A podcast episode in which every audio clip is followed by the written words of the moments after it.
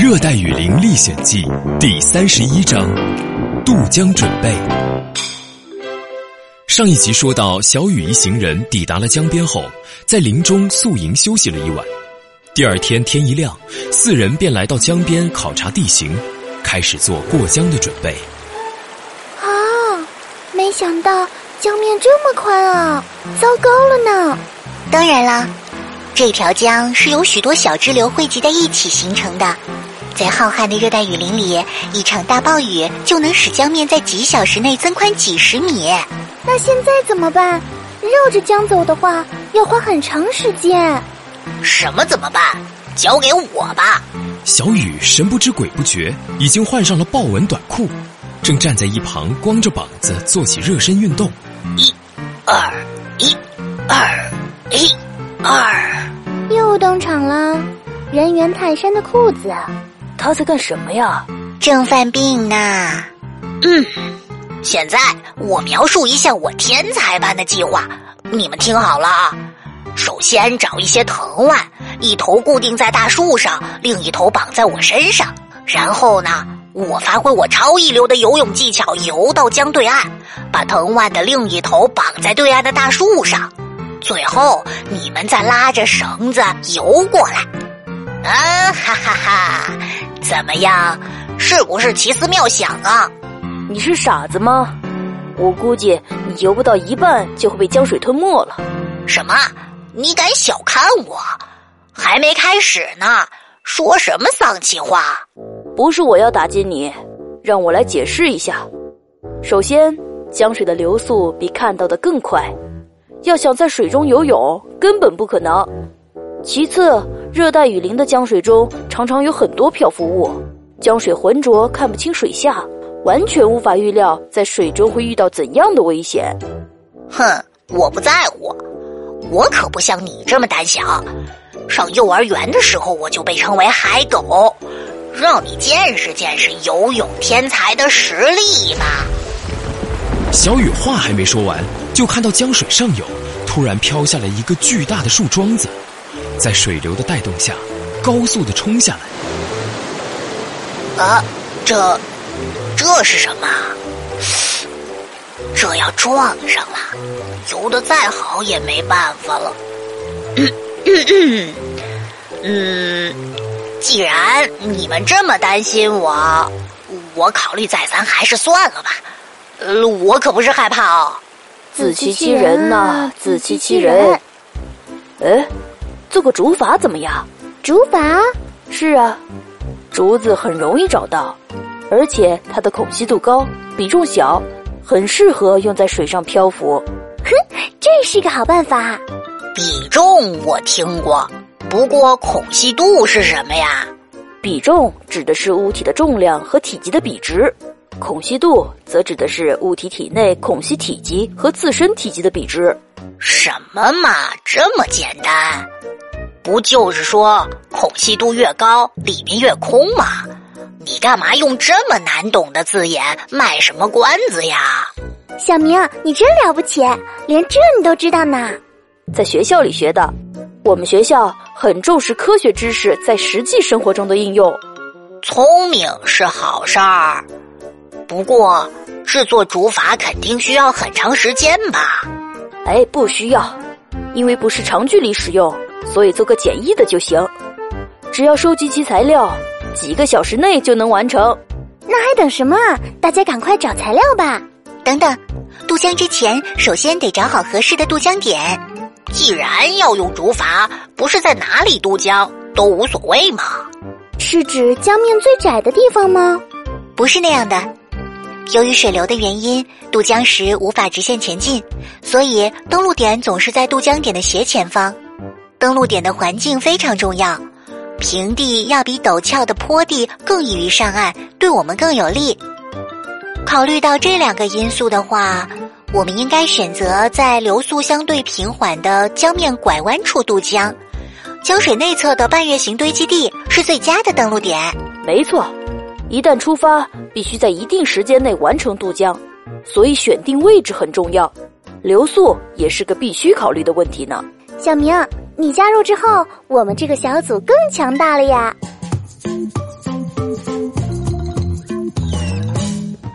四人继续沿着江水向下游走去沿途寻找合适的渡江地点。阿拉找到一处江滩江水在这处来了一个九十度的大拐弯。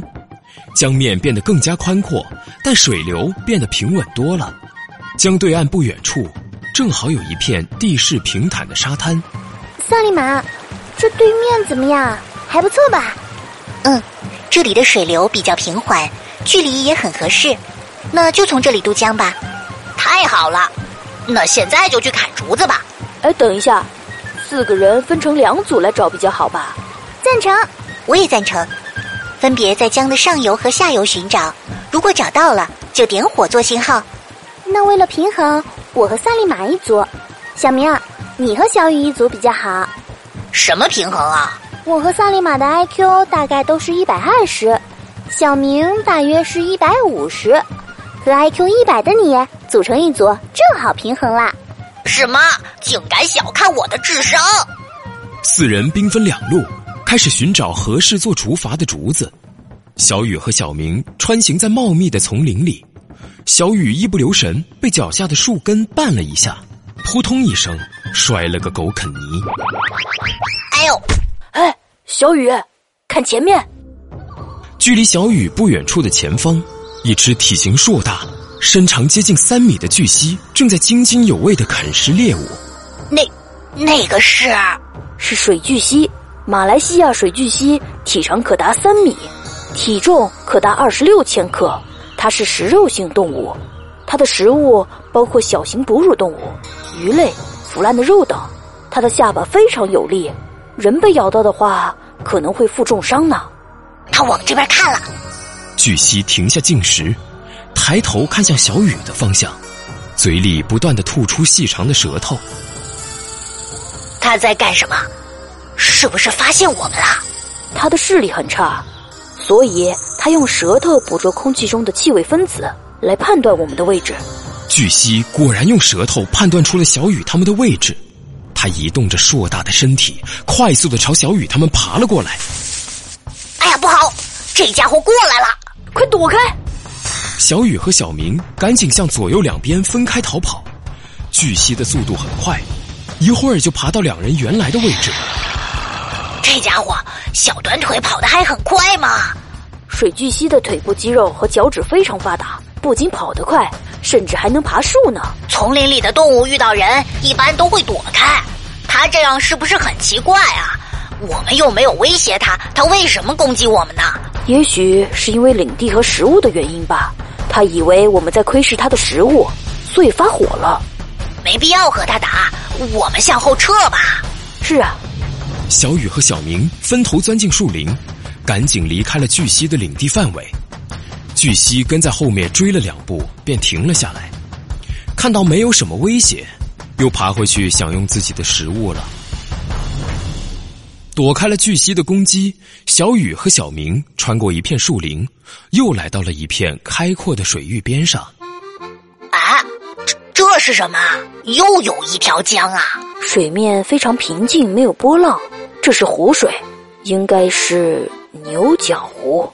牛角湖江水到了平原地带，会曲折成环状流动，外侧水流湍急，土壤渐渐被侵蚀；而水流相对平缓的内侧，土壤则逐渐堆积。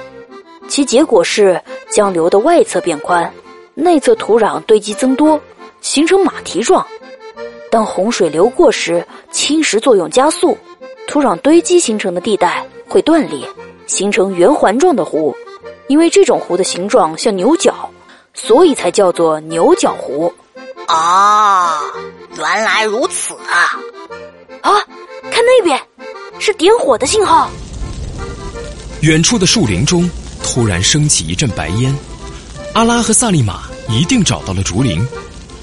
小雨和小明赶紧朝着白烟升起的方向赶了过去。不一会儿。四人重新汇合在一起，阿拉他们果然找到了一片茂密的竹林，每棵竹子都有碗口粗细。很快就找到了吗？这个竹子用来做竹筏，是不是太细了呀？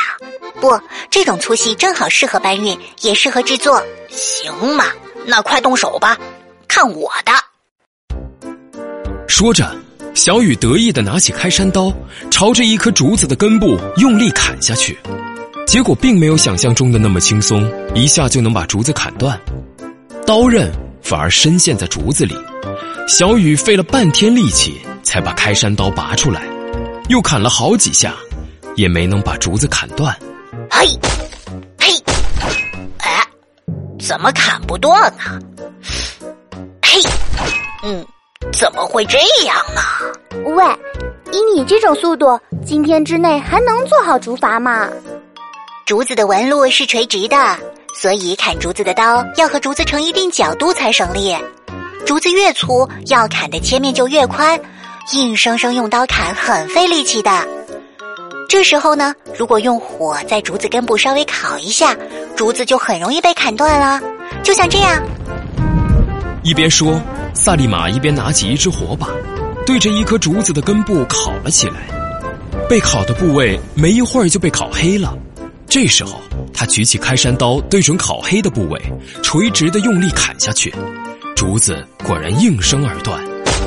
哇哦，好神奇呀！好啦，那这里就交给我吧。你们去找捆扎竹筏的藤蔓吧。全部用火烤的方法虽然省力。但弄不好也会有危险呢。嗨，哪里有那么多危险？你也太谨慎了吧！反正交给我就行了。好吧，知道了。于是阿拉、小明和萨利玛留下小雨钻进丛林继续寻找藤蔓。自作聪明的小雨并没有严格按照萨利玛的方法来砍竹子，而是找来一大堆干枯的竹叶，堆积在整片竹林的根部，并用火把点燃竹叶。干枯的竹叶很快就燃烧起来，火苗窜得老高。嘿，呼呼呼呼！我果然是个天才，这样的话就能一下子把他们都砍断了。另一边，阿拉三人还未走远。小明，刚才你说也可能有危险是什么意思啊？用火烤竹子，如果温度过高，竹子内的空气会……小明话还没说完，就听见竹林的方向传来砰砰砰的爆炸声。哪来的声音啊？难道是？担心小雨遇到危险，阿拉三人赶紧掉头往竹林方向跑了回来。只见被大火引燃的竹子发出噼里啪啦的爆裂声，断裂的竹子横七竖八的向四处倒落，其中一颗不偏不倚，正好落在四处乱跑的小雨头上。哎呦！小雨，能的小雨能否顺利的砍完竹子？他们能否顺利的做好竹筏呢？下一章我们接着说。跟我一起来吧，一定太险。